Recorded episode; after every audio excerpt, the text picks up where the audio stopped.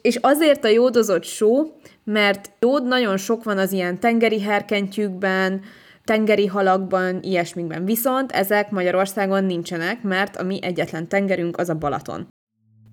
Sziasztok, Múcsi Anna vagyok, ez pedig a Kedves Testem Podcast. A mai részben az étkezéssel kapcsolatos tények, tévhitekről beszélgetünk Adrival. Tartsatok velünk! A hétvégén végre sikerült hazamennem Magyarországra, és tudtam magyar ételeket enni. Őszintén nekem ez a két havonta, havonta egy alkalommal három napi telítő dózis töltött káposzta az pont elegendő. Kezdjük is az a élmények alapján az egész adást a magyar konyhával. A magyar konyha túl fűszeres, ezért nem egészséges.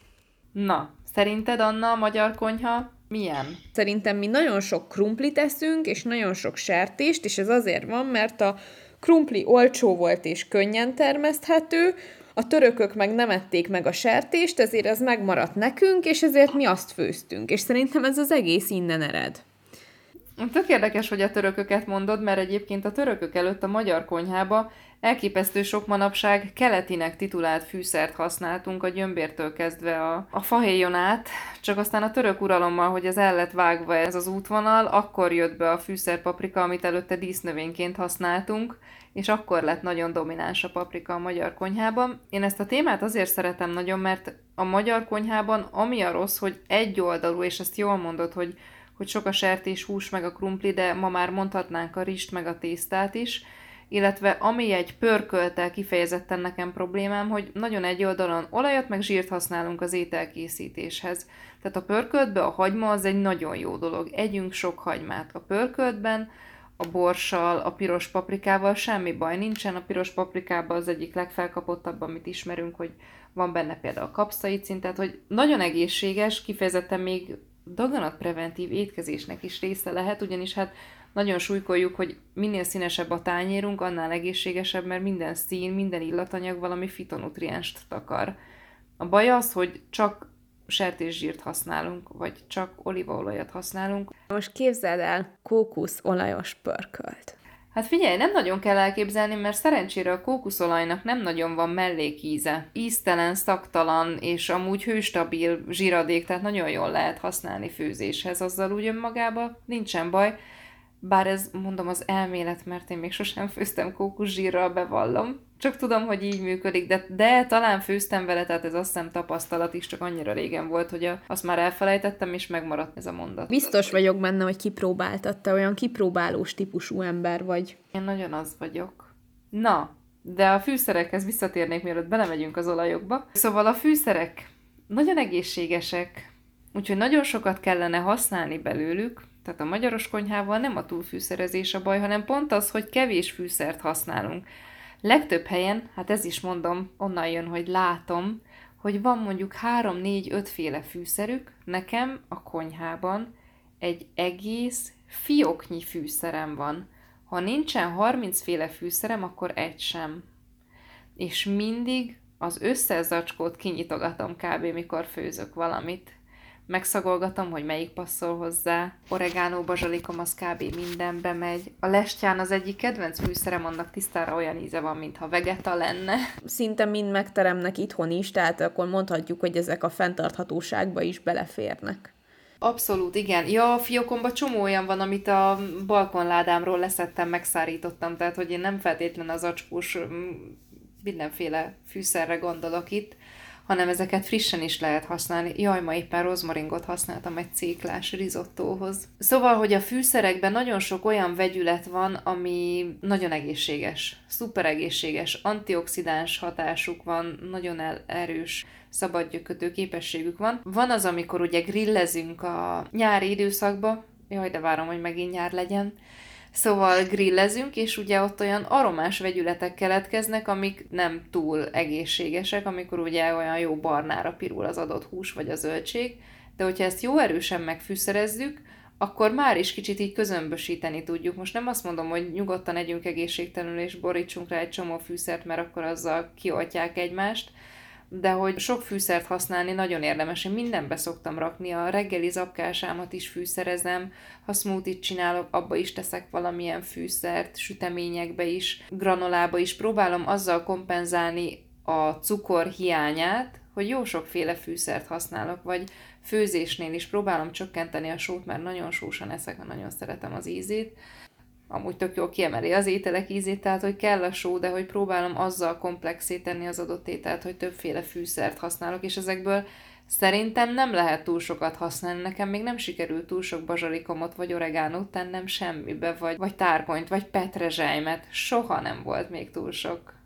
Na hát ez jól hangzik, most adtál egy pár tippet, hogy hogyan turbózzam fel az ételeimet mert én az a háromféle fűszer van itthon típusú ember vagyok. Viszont én nem eszek sósan, én nagyon nem, szóval én, én szinte semmibe se rakok sót, ebből nagyon gyakran vannak konfliktusok, hogyha egy nagyobb társaságra főzök, hogy jaj, ne, Anna főz, akkor tuti sótlan lesz. Tökre örülök, hogy ezt mondtad, hogy jó tippeket adtam, mert amúgy az lenne a lényeg ennek az egésznek, hogy konkrétumokat is mondjunk, és, és ne csak elméletet, hanem ha legközelebb mentek boltba, én mondjuk a tárkonyt azt nagyon javaslom, bármi tejszínes vagy akár növényi tejszínes ételt készítetek, ahhoz a tárkony nagyon jó. Petrezselymet mindenre lehet szórni díszítésként, és ha van otthon friss petrezselymetek, léci egyétek meg, nagyon jó C-vitamin forrás, jó, mondjuk jó sokat kell lenni belőle, hogy a napi C-vitamint fedezze, de hogy azért tényleg jó, és tényleg meg lehet enni. Illetve ami nekem még nagyon bevált, és mindig van itthon, az valami köri, vagy valami kurkuma, vagy valami ilyesmi keleties fűszerkeverék, vagy római kömény,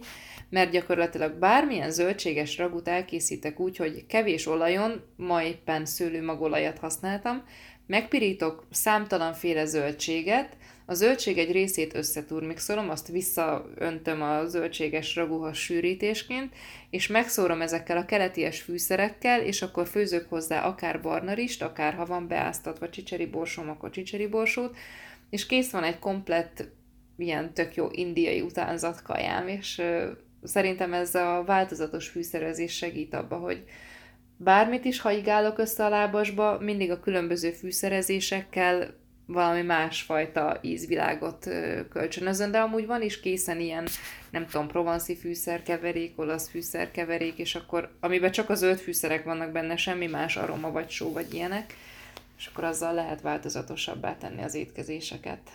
Na, ez, ez a fűszerkeverék, ez tehetségtelen társaimnak és nekem való, akik nem igazán tudnak kísérletezni az ízekkel, viszont szeretnek jókat enni, szóval szerintem mi menjünk a fűszerkeverékek irányába. Neked mi a véleményed a Himalája sóról, meg a Parajdi sóról? Én egyetlen dolognak tudom a sónál elfogadni a legitimitását, a jelentőségét, és az a jódozott só. Köszönöm, és... hát igen, amúgy ennyi. És azért a jódozott só, mert jód nagyon sok van az ilyen tengeri herkentyűkben, tengeri halakban, ilyesmikben. Viszont ezek Magyarországon nincsenek, mert a mi egyetlen tengerünk az a Balaton. És ezért nálunk nagyon sokan jót hiányjal küzdenek, és ezért fontos a jódozott só. Na, szóval, az fontos, hogy akinek autoimmun pajzsmirigy alulműködése van, az ne túlja túl a, túl a jódozott dolgokat, de hogy a Himalája só meg a Parajdi só, amikor valami mindent is gyógyít, minden ásványi anyagot is tartalmaz, és minden csodaszerrel, vagy minden ilyen jó, hogy hívják, jó erővel megáldott, és semmi rontás nincsen rajta, ott azért érdemes kicsit kritikusnak lenni. Rézoxid színezi azt hiszem a, a Himalája sót, amitől nem lesz mindjárt buddhista szerzetes, aki ezeket fogyasztja, és nem kerül zen üzemmódba senki illetve attól, hogy a parajdisó kicsit közelebb áll a szívünkhöz, attól a parajdisó sem lesz megoldás mindenre. Ez mégiscsak mind nátriumklorid, és mivel borzasztó keveset kell használnunk belőle, ezért önmagában egyik sem lesz egészségesebb, mint a másik, és és kifejezetten azt sajnálom ezekbe, hogy a, az idős néni a magas vérnyomásával elmegy a patikába, és vesz 1000 forintért egy kiló, nem tudom milyen vegytiszta nátriumkloridot, és azt hiszi, hogy jobbat vesz, mint hogyha megvette volna a 100 forintos kilós áru sima asztali sót. Vagy megveszik a jódozott sót, és akkor azzal főznek. Hát én azért szoktam kicsit a jódozott sót tolni mostanában, mert ugye próbálom forszírozni, hogy a hazai halakat fogyasszuk, ne a tengeri halakat, úgyhogy ezért én így a jódozott sónál így nagyjából meg szoktam maradni egy egészséges étrendnél, de alapvetően igaz az, hogy a többi sónak nem nagyon van értelme, úgyhogy kár rá pénzt költeni. A szárzellner gyógyítja a pajzsmirigy betegségeket. Bevallom derekasan, nem tudom, hogy a szárzeller miért gyógyítja a pajzsmirigy betegséget. Mert hogy a szárzeller, mint ahogy egyébként nagyon sok zöldség, tele van fitonutriensekkel, de amúgy szerintem 95%-ban víz. Mik azok a fitonutriensek? Jótékony hatású növényi vegyületek, ezek a fitonutriensek, fitokemikáliák, antioxidánsok például, szabadgyökkötő, és de hogy ez azért egy nem ilyen fekete-fehér dolog, hogy van a szabadgyök, ami keletkezik a szervezetünkbe, és be kell vinni minden antioxidáns, mert a szervezetnek van amúgy egy normál védekező mechanizmusa, amivel antioxidánsokat előállít saját magának is, csak ugye annyira felfokozott életünk van, és annyi káros hatás ér minket sajnos a monitoron keresztül, a fülesen keresztül, amin a podcastet hallgatod. Hál' Istennek, hogy ismersz egy fülorgégészt. Igen, annak amúgy tényleg hálás vagyok. Szóval, hogy kell bevinni a szervezetünkbe szabad gyökkötő vegyületeket, antioxidánsokat, de hogy a zöldséggyümölcs az nem csak antioxidáns, hanem a szervezet számtalan jelátviteli funkcióját tudja támogatni, mondjuk a brokkoliban lévő hatóanyag. Szóval minden gyümölcs zöldségnek van valami. Mindent vizsgáltak már mindennel összefüggésbe, és mindegyiknek van valami pozitív szervezet egészségét, ellenálló képességét támogató hatása. Ez fix. És hogy biztos, hogy a szárzellernek is van, egyrészt tök sokan utálják és úgy erőltetik magukra, hogy nem is szeretik az ízét, Másrészt mi lehet benne, ami annyira erős, nem tudom, utána fogok nézni, de mivel nagy részben víz, én csak azt tudom elképzelni, hogy azzal, hogy kicsit többet hidratál az ember, azzal, hogy a reggeli cukros teljes kávéját szárzellerre cseréli, és nem lesz egy erős inzulin kiugrása, egyébként egészséges embernek nem lesz erős inzulin kiugrása semmilyen reggelitől, mert normál körülmények között a szervezet ezt tudja szabályozni, amikor egészséges, tehát nem fogja fejbe vágni senkit az inzulin reggel egy cukros dologtól, de ha azt lecseréli szárzeller, préslére, akkor lehet, hogy jobb lesz a közérzete meg, hogy tesz valamit magáért, és odafigyel saját magára. És egy kicsit relaxáltabb lesz, kicsit tudatosabb lesz. Az már önmagában lehet pozitív hatása, de ígérem, utána fogok nézni ennél jobban, hogyha valakiben még mindig kérdéseket hagyott ez az egész. És elérkeztünk az én kedvenc kérdésemhez. A reggeli citromos víz fogyasztása lúgosítás címén. Hát nagyon szomorú világban élnénk, ha a citromos víz megváltoztatná a szervezet pH-ját. Ez a lúgosítás egy tipikus példája annak, hogy próbálkozunk átverni a szervezetet, de nem fog sikerülni. Hát azt kell megértenünk, hogy a szervezet zseniális és kompenzál.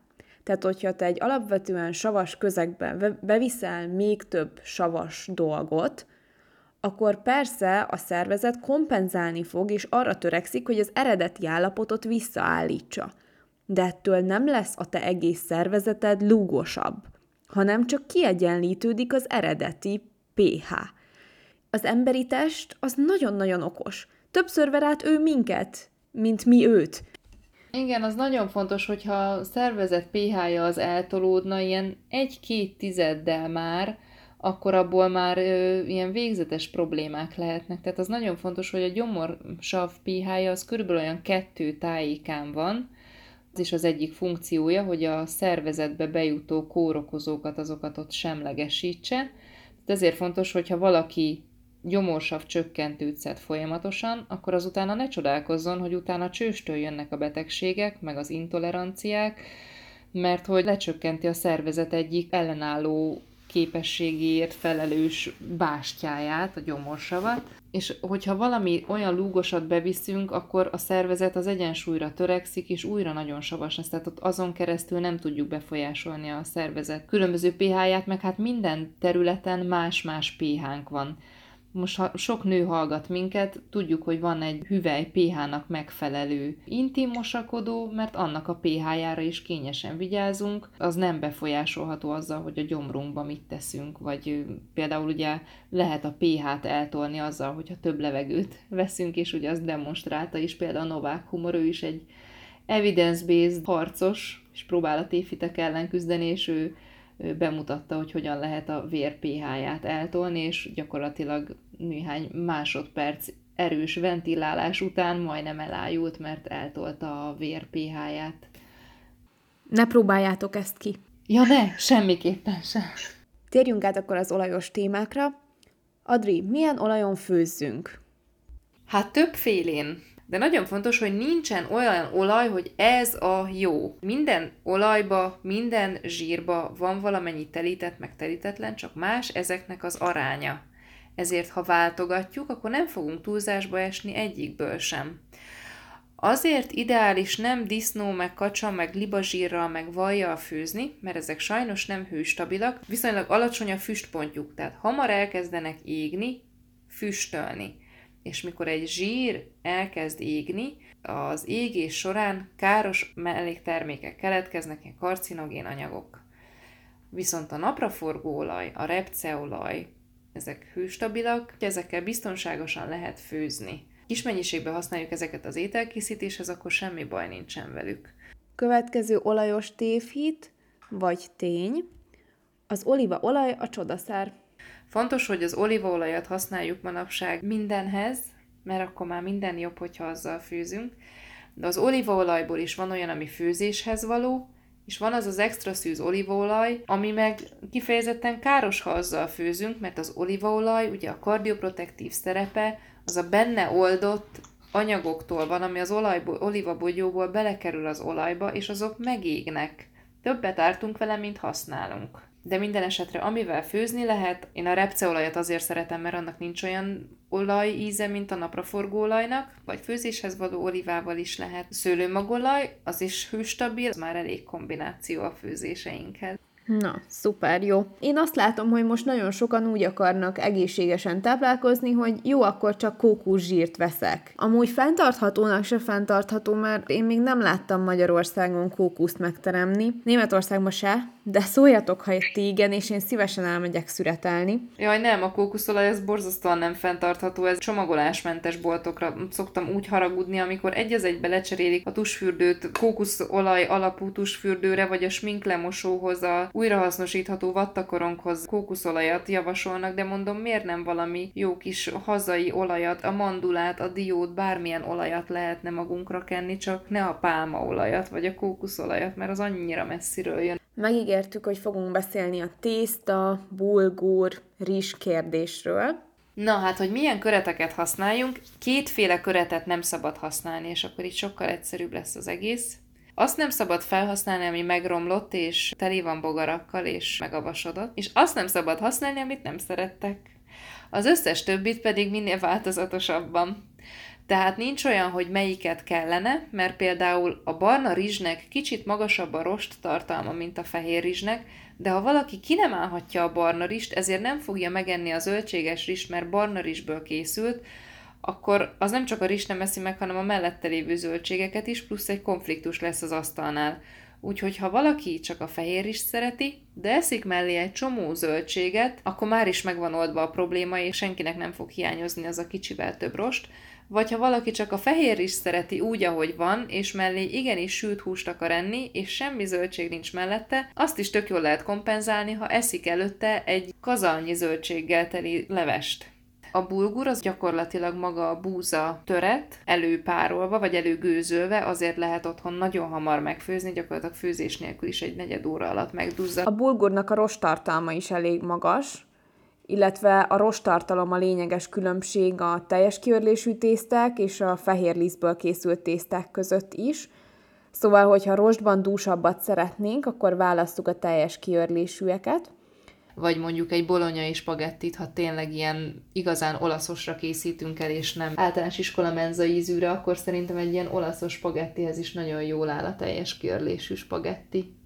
Itt a tésztáknál arra figyeljünk még, hogy mennyi ideig főzzük őket. Egy áldantéra hagyott tészta esetében hosszabb a szénhidrátlánc, és ezért lassabban lemomló szénhidrát forrásnak számít, mint egy teljesen szétfőzött tészta. Következő, folyási szándékkal a tésztát cukkini tésztára cserélni. Fontos, hogyha valaki úgy akar fogyókúrázni, hogy tészta helyett cukkini tésztát használ, rohadt éhes lesz. Ha szerette előtte a tésztát, nem tudom, hogy tudja helyettesíteni cukkinivel, de az mondjuk szerintem egy tök jó tipp, hogy néha simán belefér, csak ne higgye azt, hogy nem ehet tésztát, ezért cukkini tésztát fogyaszt. Meg az is tök jó pofa, hogyha kisebb adag tésztát főzés egy részét helyettesíti ezzel a cukkini spirállal. Ha már cukkini tészta, akkor vannak például a borsó, meg cékla tészták is. Valaki nem szereti a hüvelyeseket, mert puffasztja, milyen jó megoldás, hogy készül hüvelyesből tészta, például csicseri borsó tészta, vagy lencséből készült tészta, vagy borsó tészta, mert akkor legalább olyan formában fogyaszt némi hüvelyest. Szóval, hogy még azt se lehet mondani, hogy ne fogyasszunk feldolgozott élelmiszernek számító csicseri borsó tésztát, mert az is színesítheti az étrendünket az fontos, hogy nézzük meg, hogy milyen célral választjuk az egyes élelmiszereket, mert csak azért, hogy melyik fogyaszt, meg nagyon rossz az a megközelítés, hogy mi az, amire lecserélhetem az adott bűnösnek tartott nyersanyagot, amiből korlátlanul lehetek, mert ilyen nem létezik. És ilyenkor nem is az adott nyersanyagot kell lecserélni, hanem megvizsgálni a viszonyunkat az adott étellel, hogy miért is gondolom én arról, hogy az annyira rossz, miért ne szabadna nekem menni belőle mértékkel, vagy mit kellene hozzáadnom, hogy egy fokkal egészségtudatosabb legyen az az adott étel, amitől annyira óckodok. Szóval, hogy ezek a tészták mind helyet kaphatnak az étrendbe, nincsen relációs jel közöttük, hogy jobb vagy rosszabb, és akkor szerintem az utolsó kérdés az legyen az, így, így most már eléggé megyünk be az estébe, szóval ez egy aktuális kérdés, hogy a vörös bor és a pálinka egészséges vérszegénység ellen és fertőtlenít. Az igaz, hogy a pálinka fertőtlenít, de csak azért, mert alkohol van benne. De ugyanígy, ha azt megiszod, nem fog végigmenni az egész bérrendszereden, mert valahol fel kell, hogy szívódjon az alkohol.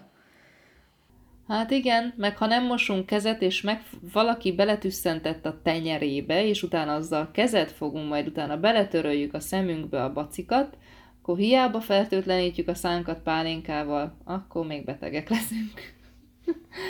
Úgyhogy a szervezetet sokkal jobb inkább valami immuntámogató, minél színesebb étkezéssel, meg jó sok sporttal, meg nevetéssel, meg illetve nagyon fontos, hogy ugye vörösbor, jaj, azt hogy meséljem el, ez akkora sikerélmény volt, most egy olyan kliens után vagyok, akinek az étkezési naplóját elemeztem, akkor úgy készítette a reggeli zapkásáját, hogy a natur zappelyhet megfőzte vízbe, és tett bele vörös szőlőhelyi örleményt. Ebbe az a csodálatos, hogy ez egy full zero waste dolog, mert hogy a hazai borgyártás melléktermékeként keletkezik ez a szőlőmagörlemény, egy ilyen teljesen porszerű anyag, kb. úgy néz ki, mint a kakaópor, nem kell belőle sokat használni, tehát naponta egy ilyen mokás kanálnyi bőven elég, és az a resveratrol, az a nagyon erős antioxidáns, ami benne van például a vörösborban is icipici mennyiségben, az nagy mennyiségben van benne ebben az őrleményben, anélkül, hogy ott lenne az alkohol úgymond káros hatása.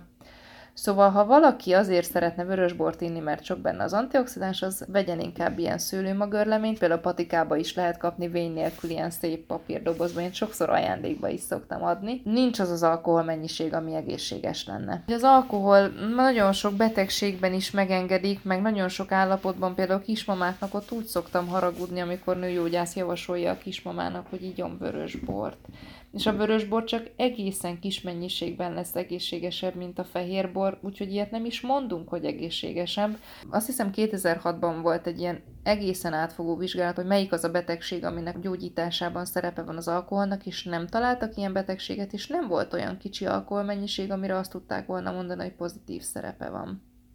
És akkor ezzel az utolsó kérdéssel meg is érkeztünk az novemberi tematikus témánkhoz, ami a száraz novemberhez kapcsolódóan az alkohol és az alkoholfogyasztás lesz, illetve a, ennek a szervezetre gyakorolt hatásai. Reméljük, hogy tetszett az újabb tények, tévhitek. Az, hogy most jövő héten pontosan mivel jelentkezünk, az a COVID függvényében jelentősen változhat. Adrit már ugye átrendelték a COVID osztályokra, nálunk pedig egyre több kollega betegszik meg, és így egyre több a helyettesítés így majd látjuk, hogy hogyan alakul, de igyekszünk továbbra is minden héten jönni érdekes tartalmakkal. Ha van bármi ötletetek, írjátok meg nekünk, ha kérdés marad bennetek, azt is.